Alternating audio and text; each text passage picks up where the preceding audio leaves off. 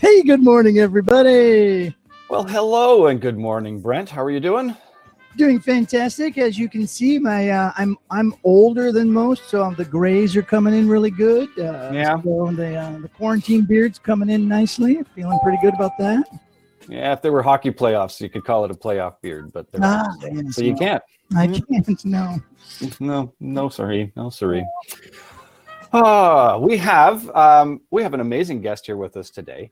Uh, yeah. So so first of all, yeah, no kidding, no kidding. Um,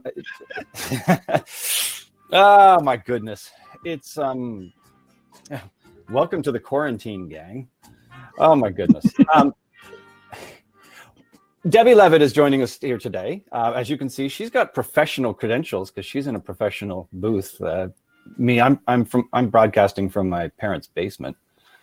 Um, anyway, Debbie, give us a moment to give us a momentary uh, introduction of yourself, a little bio. Uh, tell us a little bit about you, and then we can we'll jump on from there. Yeah, sure. Hi. Thanks for having me on. I'm Debbie Levitt, and I've been a CX and UX strategist, trainer, designer, teacher, speaker, everythinger, but not visual designer, uh, since the mid 90s. I think we all remember the mid 90s, the first time yeah. around. And uh, basically, I used to be kind of a consultant to the stars, as I like to say. Clients were calling me Mary Poppins because I would fly in, I would fix whatever I could in the user experience, I would sing a few songs and I would fly away to where I was needed next. So uh, basically, I do a lot of UX and CX work. I've got my own agency called Delta CX, which you can, of course, find at deltacx.com. Um, you can find me on LinkedIn, and all roads lead from deltacx.com. You can also follow me on YouTube, where I stream. In fact, I'm doing a podcast after this one.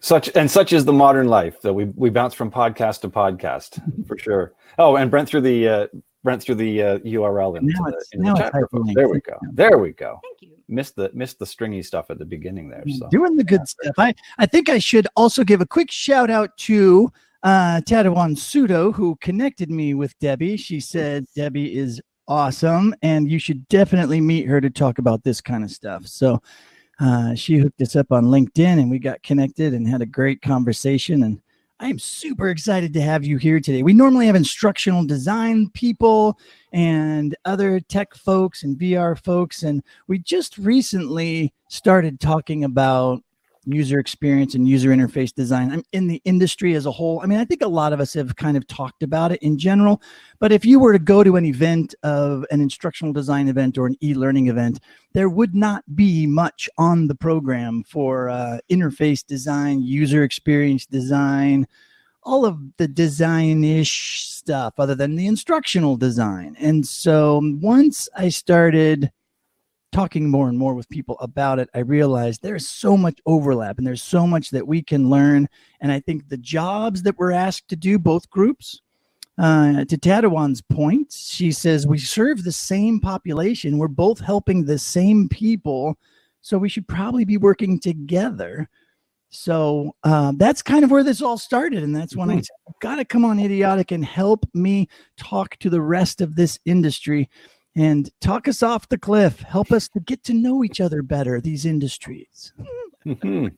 Yeah yeah um so let me start with just a definition of ux and and also a definition of cx just so we can gather together on the same page. Um so ux user experience is traditionally the more psychological side of product experience and service design.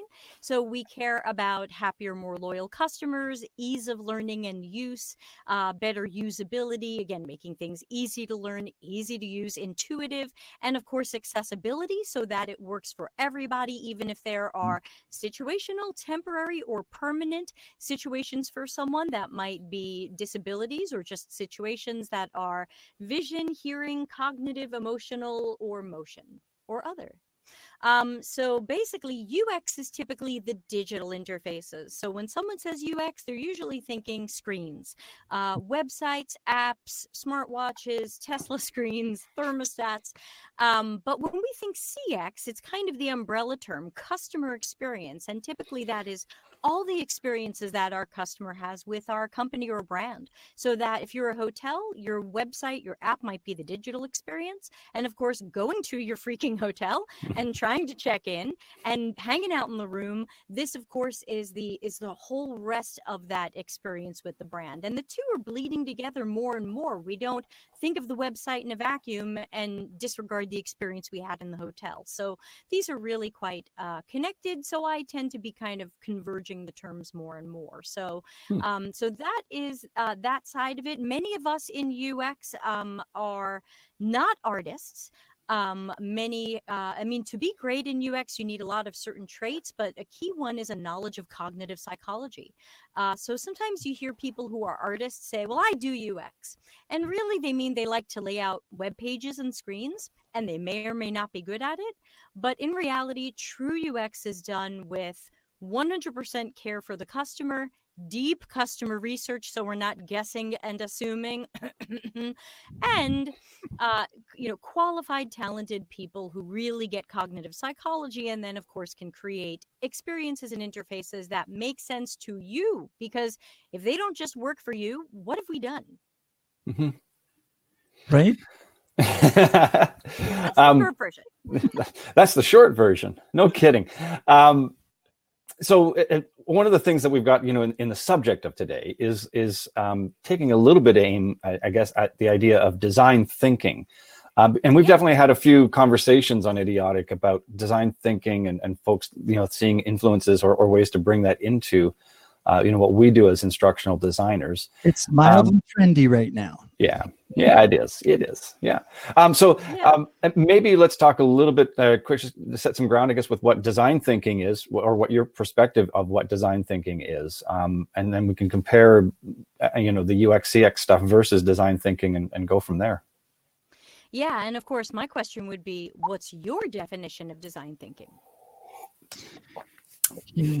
I hate it when our guests stump us like this. You know, So that's but that's even my point. Like and scene. You know, we can end this right here. Do you have a sound effect? You know, and we're done. Clap. You know. So the reality is that you you guys, me, the 115 people hanging out with us live right now, the people watching this later on, there's a chance that all of us have a different definition of design mm-hmm. thinking. And what happened is it was brought about uh, 2007 ish, 2009 ish, and it was meant to mean more of the UX process and approach. But what happened over time was that it got severely watered down. And now it's at the point where, in my opinion, it has become completely meaningless and it has become a way, way watered down version of what UX professionals would do. It wouldn't make sense if I said, you know what? I got a certificate in e-learning thinking. You know, I'm I'm an e-learning thinker. uh, I think about customers. I think about what they have to learn, and I make training for them. It's Well, almost but on that's- that level But that's what we do.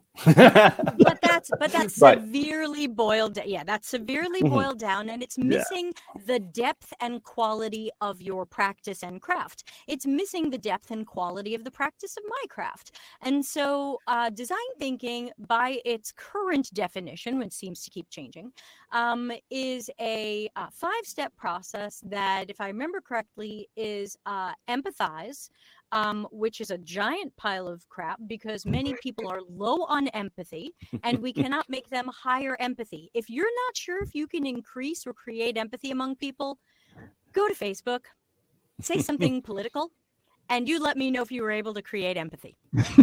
um, so, step one magically create empathy among people who don't have it. Uh, step two define the problem uh, which takes on different meanings in different places. For some, it's understanding the work I've done, the good research that I've done, and and understanding it. In other places, that's guess at the customer's experience and make some cool maps and put sticky notes on walls. Then step three is typically ideate, where we're going to dream up what we want to build for this customer. Step four is typically prototype, and step five is typically test. Um, but we're at the point where these really have now mimic design sprints, which is something else, something else I don't like. And so the problem is that design thinking, in my opinion, is a cottage industry and certificate factory where everybody can claim they're a design thinker. But the problem is, if you get a certificate in design thinking, did anyone check your ability to empathize? No, you just got a trophy. Did anyone check if any of your ideation was good, if your ideas are kind of crap? Did anyone test your ability to prototype? And as for testing your prototype, did anyone check your ability to plan a test, execute a test, and interpret a test?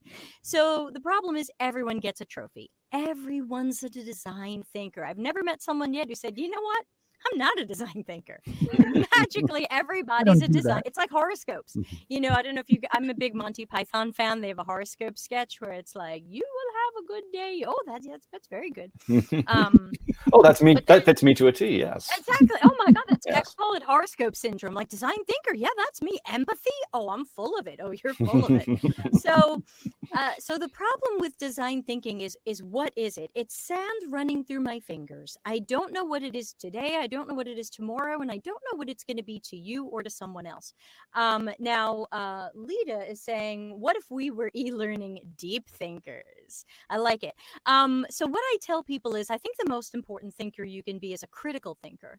Um, I saw a guy post to Facebook, and he, he ran a like a marketing agency, and he said, "You know." Before design thinking, let's say a bicycle client would come to me and the bicycle client would say, I think our bike needs this part redesigned. And we're the agency. So we would take what the client said and we would redesign the bike part. And there you go, new bike part. But thanks to design thinking, now we check to see if the redesigned bike part is really what the customer needed. And I'm going, holy poop on a stick. This is like all I do for a living. It this is critical thinking. This isn't design thinking. It's critical thinking to have a customer come in and say, this this is what I think I want. And then for me to say, well, hold on, let, let's check into that a little bit more. Maybe that isn't what you need. And really, as e learning designers, you should be doing that as well. You probably all hate being order takers. You, you probably want to have some creativity, some flexibility, some critical thinking. Why are we writing this e learning? What are we trying to teach people? What hole is it filling? And so, critical thinking is still the winner. Sadly, I don't know of anyone giving certificates in it, so it's not a cottage industry.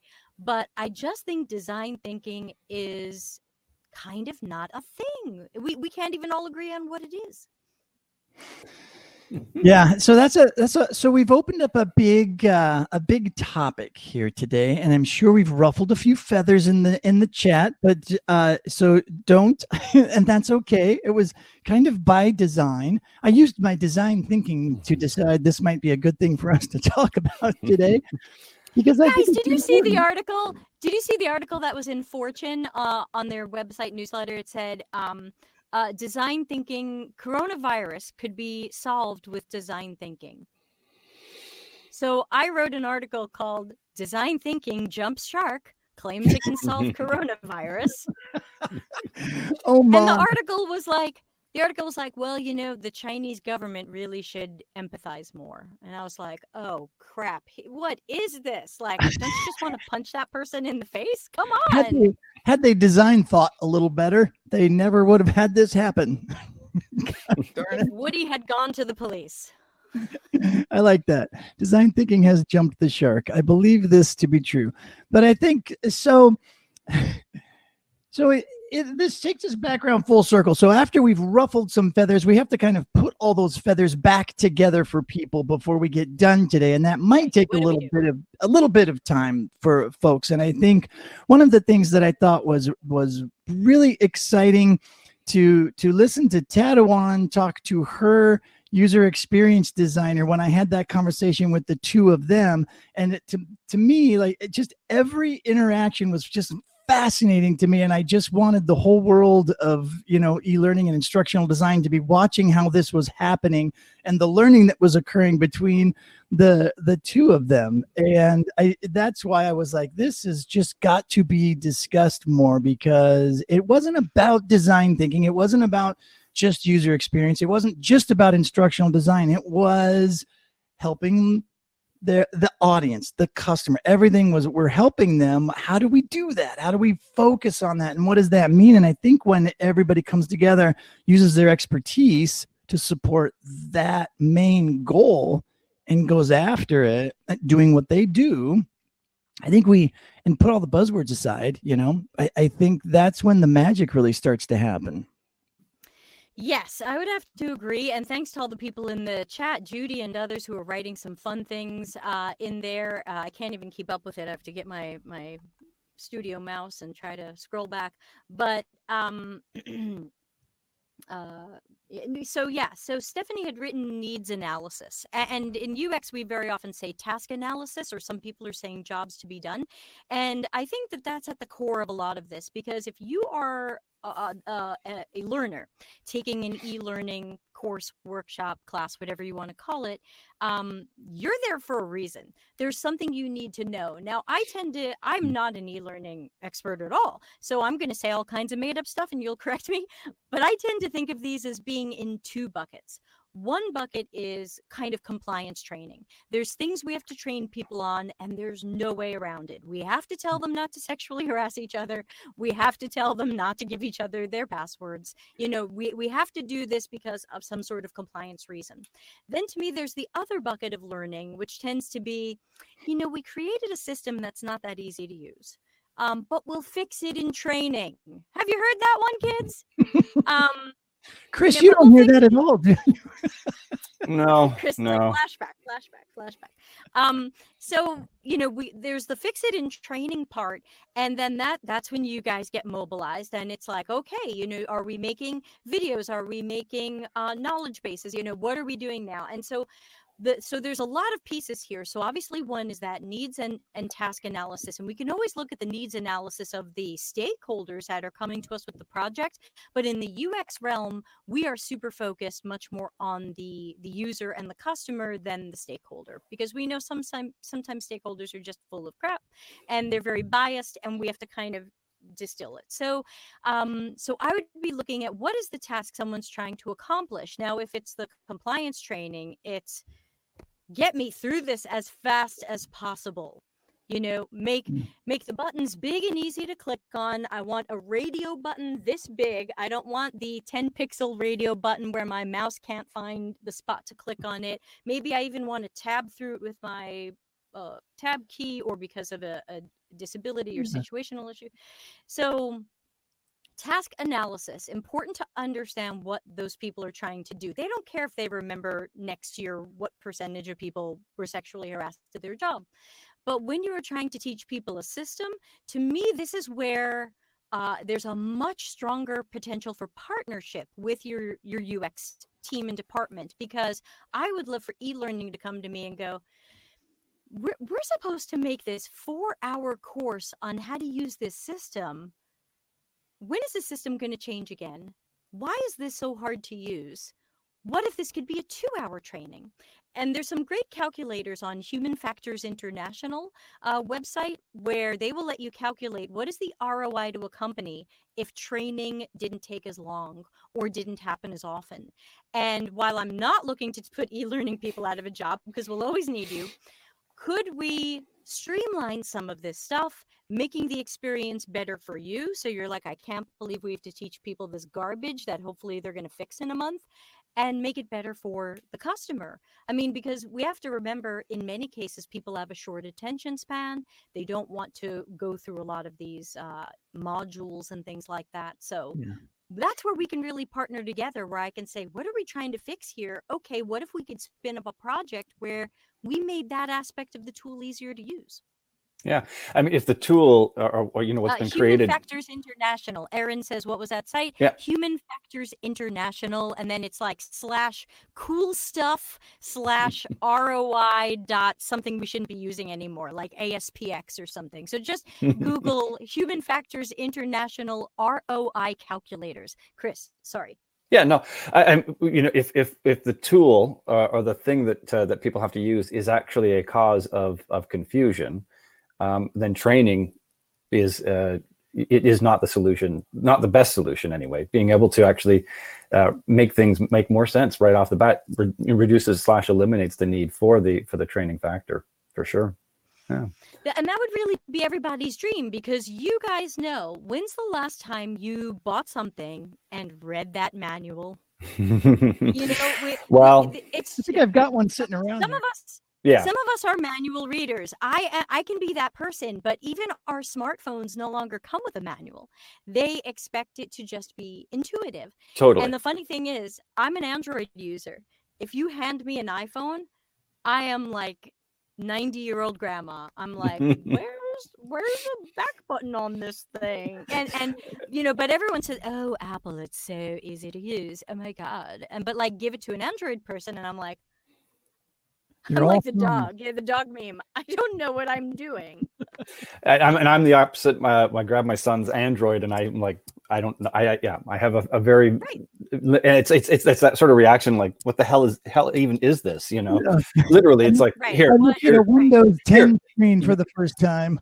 here, Yeah. here. You you Which- find that thing and show me.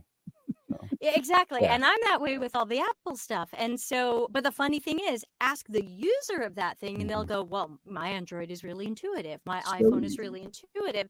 And they've lost perspective. And I think it's easy for a lot of us to lose that perspective. But if we can take that user centered design perspective, that human centered design perspective, get not design thinking, don't say it. If we can take that UCD perspective that all of us in UX naturally have, um, then we can say, okay, well, forget about what I do, forget about what I think. What does Sally in Alabama think? What is she doing? What's her perspective of this stuff? And if we don't know, send some UX researchers to go talk to all the Sally and Alabamas that have to take them, the Jim and Spokanes, and learn, or the Mary Ellen on Long Island. Hello, Mary Ellen, how are you? Uh, find out, find out who these people are. How do they think? What are they doing now? What are their workarounds? You know, watch them take one of your e-learning courses, and you'll watch what they're really doing, and you'll see how you can make it better.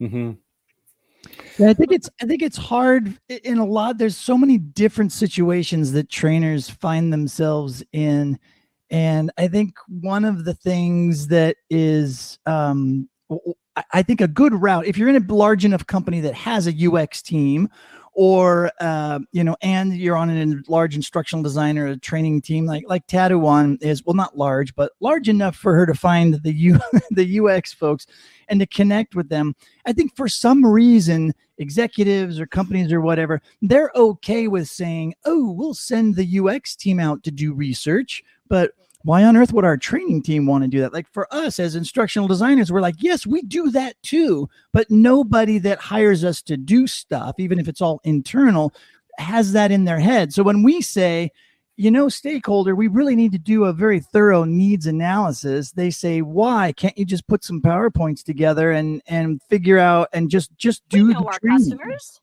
Yeah, but then the say the UX team goes to them, or they go to the UX team and they say, "Do what you do," and the UX team says, "Okay, we have to go do some cognitive psychological research on our users," and they're like, "Yeah, of course you do. Go and go and take care of that and do that." And we're like, "Wait a minute, Rarely. That's what we wanted to do." So first of all, we are rarely allowed to do that. We are almost always circumvented, excluded, and overruled by product and engineering. Oh, but Oh, well, that's that- another story. Oddly, that's good to know. Yeah. I don't feel so bad oh, anymore. sad- oh yeah, I have so many friends who are like, I'm not allowed to talk to customers, but the engineers are calling up customers and going, "What do you want this thing to do?" And I'm going, "Oh God, that's not user research." So yes, the dream would be the partnership.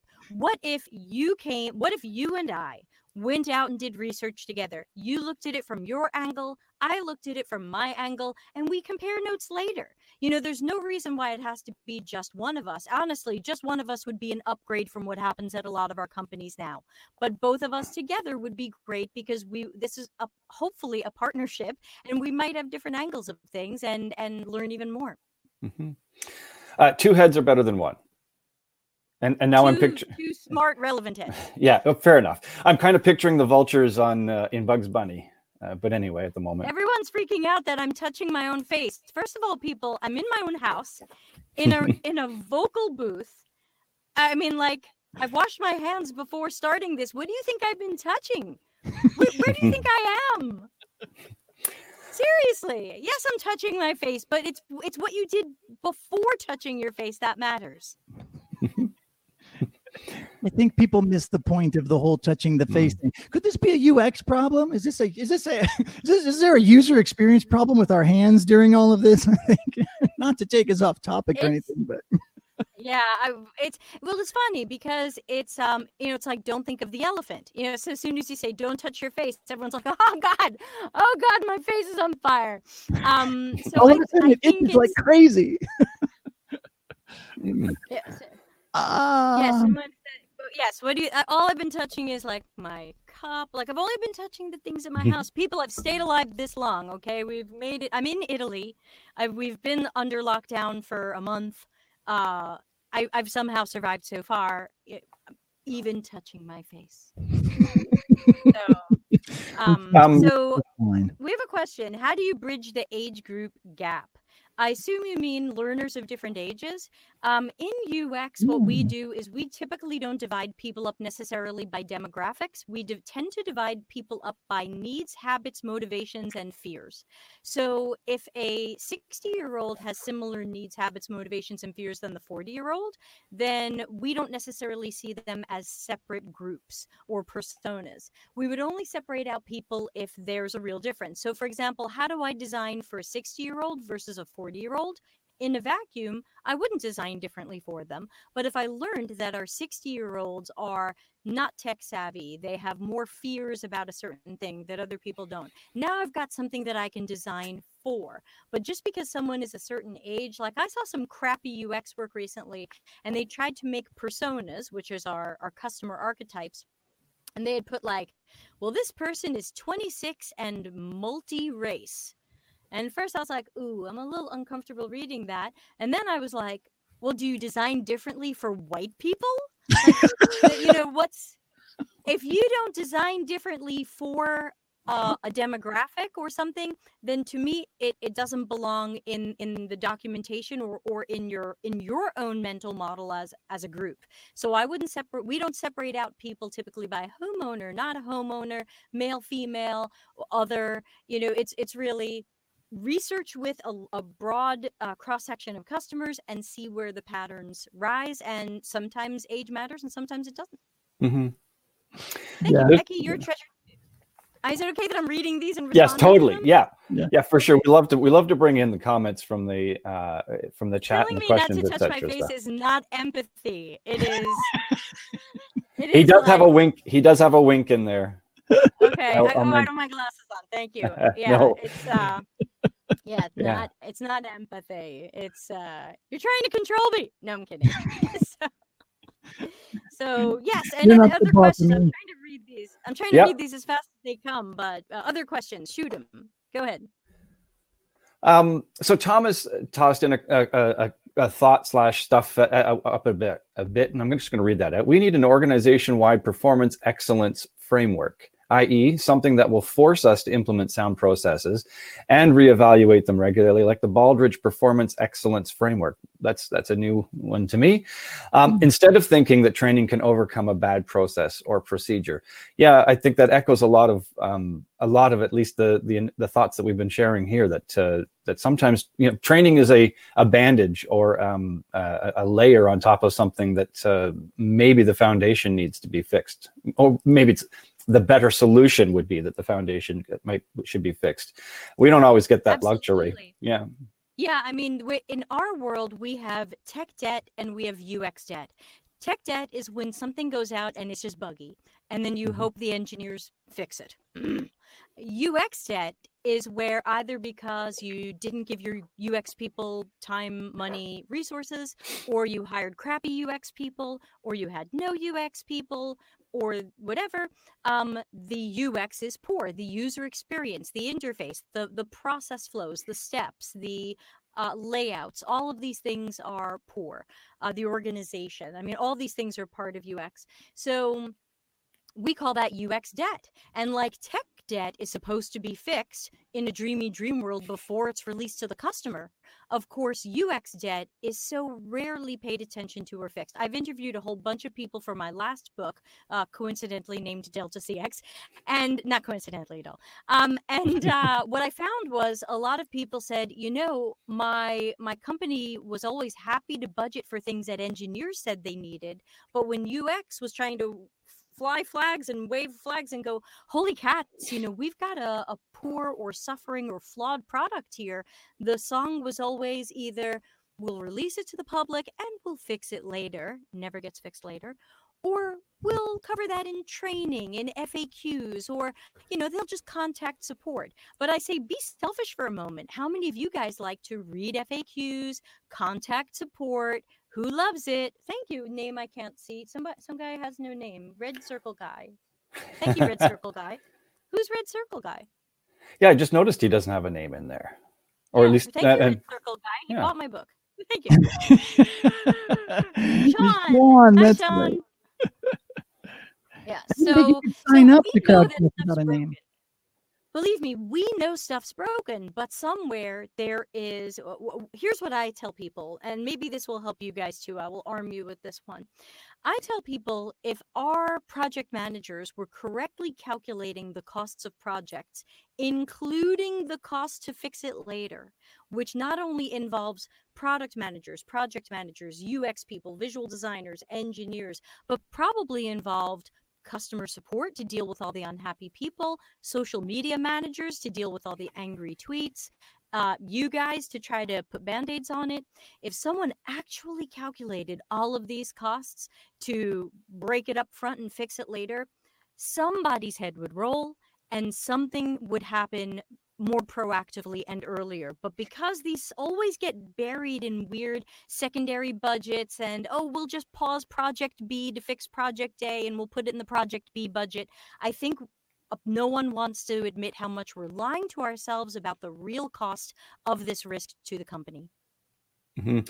I, I, and part of that's just a, a, a massive cultural thing in the tech world. And the phrase, the exact phrase is escaping me, but what's that, what's that phrase? Um, you know, break things fast and, or, or whatever the, you And know, the, the mantra, the, the mantra, you know, so Yeah.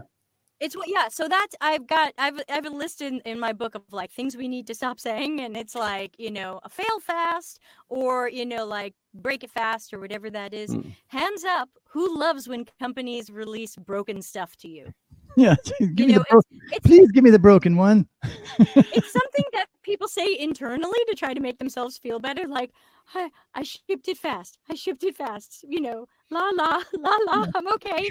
Check you know box. but it's it it, it does not soothe our customers. It doesn't soothe our customers to say it was a minimum viable product. It doesn't soothe our customers to say it was a beta.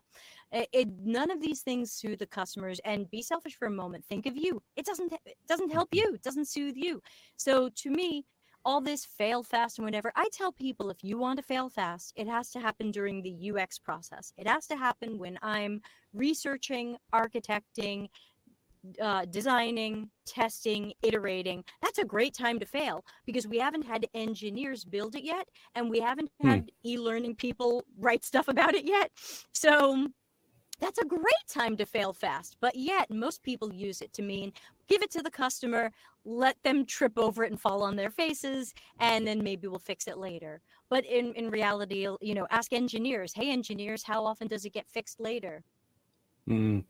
Well, I think um, as Peter's pointing pointing out that they're, they're, the the practical value of that of this kind of approach, which I, I, echoes what you're saying, is it's it's it's maybe a practical value for doing things as you're building to iterate, to change, to test, etc. Um, if you're doing that uh, that right, but it should not be the the the, the product release goal. Yeah. So Yeah, That said- Judy, Judy's saying fail fast is about ideation. Hypothetically, if fail fast is about ideation, then it happens during the UX process. Mhm. I I mean, once you've released it to the public, that's a little bit past ideation. That is now a living, breathing thing. So I think fail fast could be about ideation and about testing different concepts, checking different executions of different ideas, then fail all you like because uh, I mean I work in prototypes. I work in UX prototypes. I don't code them. I use a piece of software called Axure. I don't think that conflicts with anything you guys do. It's a UX software. Um, and I'm able to make super fast but highly realistic prototypes. Hmm. And then I can take it to testing and I can know within hours if my idea has legs, if it's flawed, and where it's flawed. And then I can quickly iterate. And we really need cycles of this. And that in that case, it would be uh in that case, fail fast would be okay, but so often it's used as like this startup-y thing, like, hey, we'll we'll put it out, it'll kind of fail, we'll do something else. Uh our companies don't have that type of time or money. We're not startups. And why are we emulating startups? They fail like 95% of the time and go out of business. Why is anybody going, we think like a startup? Oh, really? You plan to like totally fail and go out of business? Why do we emulate startups? They're a freaking mess. Yeah, it's a good point. I hadn't thought of it like that before. I, th- I think it's just kind of dreamy to be like a startup, you know? That's the It's, It's the adrenaline nightmare. rush. I've had a, I've had startups. It's kind of nightmare, you know, and you're always fighting for investor money. You have to go and memorize your two minute pitch. It's really not glamorous at all. I did the Silicon Valley startup thing for five years uh, on on the side because you can't make a living out of it. Um, but I- it's I don't get it. You know, there are so Mm. many startups that fail, and people think that's the cool thing. Let's copy startups. We'll use minimum viable product, which was for startups. We'll use design sprints, which was mo- mostly cut their teeth on startups. And um, I don't know why we're emulating things startups do when they have, depending upon who you listen to, a 70 to 95% failure rate. what is um I, Mike Simmons was wanting to know what that tool was again. That it's a UX Yeah, tool. so this is a UX prototyping tool and allows you to build clickable, interactive, realistic prototypes. It has a huge learning curve, so I do a lot of training on Mm. it, but it is called Axure, and that's A X U R E. So it looks like Microsoft Azure, but it's not. It's got an X and it's pronounced Axure. They're Axure.com. There is a free trial, um, and uh, but it's monster learning curve because you have to think like a programmer, even though you don't have to write code. So I have to I write like if else statements so that there are real logical branches and paths Mm. and Mm. there's condi- so there's conditional logic there's variables it gets very heady it is not like a photoshop type of thing Very cool. Very cool. yeah, Yeah, I was just going to say uh, that probably gives us a chance here to uh, to bring ourselves into dancing mode. I a, would say. a little bit of a wrap up. Before we jump into that, though, really quick, can you give us just a, a couple quick tips? We've covered a lot of cool practical stuff, but if you were to talk to some instructional designers and just give a couple quick tips of what you think maybe we could do differently or better or more like the CX community, what tips would you give before we dance out of here? Um, I think a couple of things. Number one, we make great partners, and you don't feel like you have to learn our craft. I mean, if I went and read a book on e learning, how good would I be at e learning after that? UX takes years to be really good at. It takes a lot of practice and coaching and mentoring, and same for you guys. Your craft has depth, quality, and complexity. And so I think one mistake that people make is they get kind of sucked in by a little bit of the boot camp mentality, and they think, you know, I'll just uh, take a couple of Udemy courses on UX and read a book. And I say, good luck. I hope you didn't pick the crappy ones, but then don't imagine that you're now a UX practitioner. You are junior baby micro and that's why it's best for us to partner um, because i can't learn your craft quickly and you can't learn my craft quickly but we could work beautifully together I love it. Thank you so much for hanging out with us today and taking your time. I know you've got to run and get to another podcast that you're going to do, and but uh, it, I've I've dropped your link in a couple times if that's enough. But feel free while we're dancing out to drop in your email or any other ways for people to get in touch with you. Or, just find me at deltacx.com and i go uh, i live stream many times a week if you go to deltacx.tv that'll take you right to my youtube channel please subscribe Excellent. and we and will LinkedIn, do find that. me there Yeah. Thanks again. This was fun. Hey, you guys, if you want to talk more about all this kind of stuff, let us know. Hit us up on Twitter. Use the IDIODC hashtag and let us know about it. We're all sequestered, hanging out at home during quarantine, but IDIODC is still here for you every Wednesday morning. Right, Chris? We are indeed. Um, we love dancing, and we'll always be here for you. Thanks, everyone. And thanks again, Debbie. thanks to you guys this was great Thanks, Debbie. Thank you.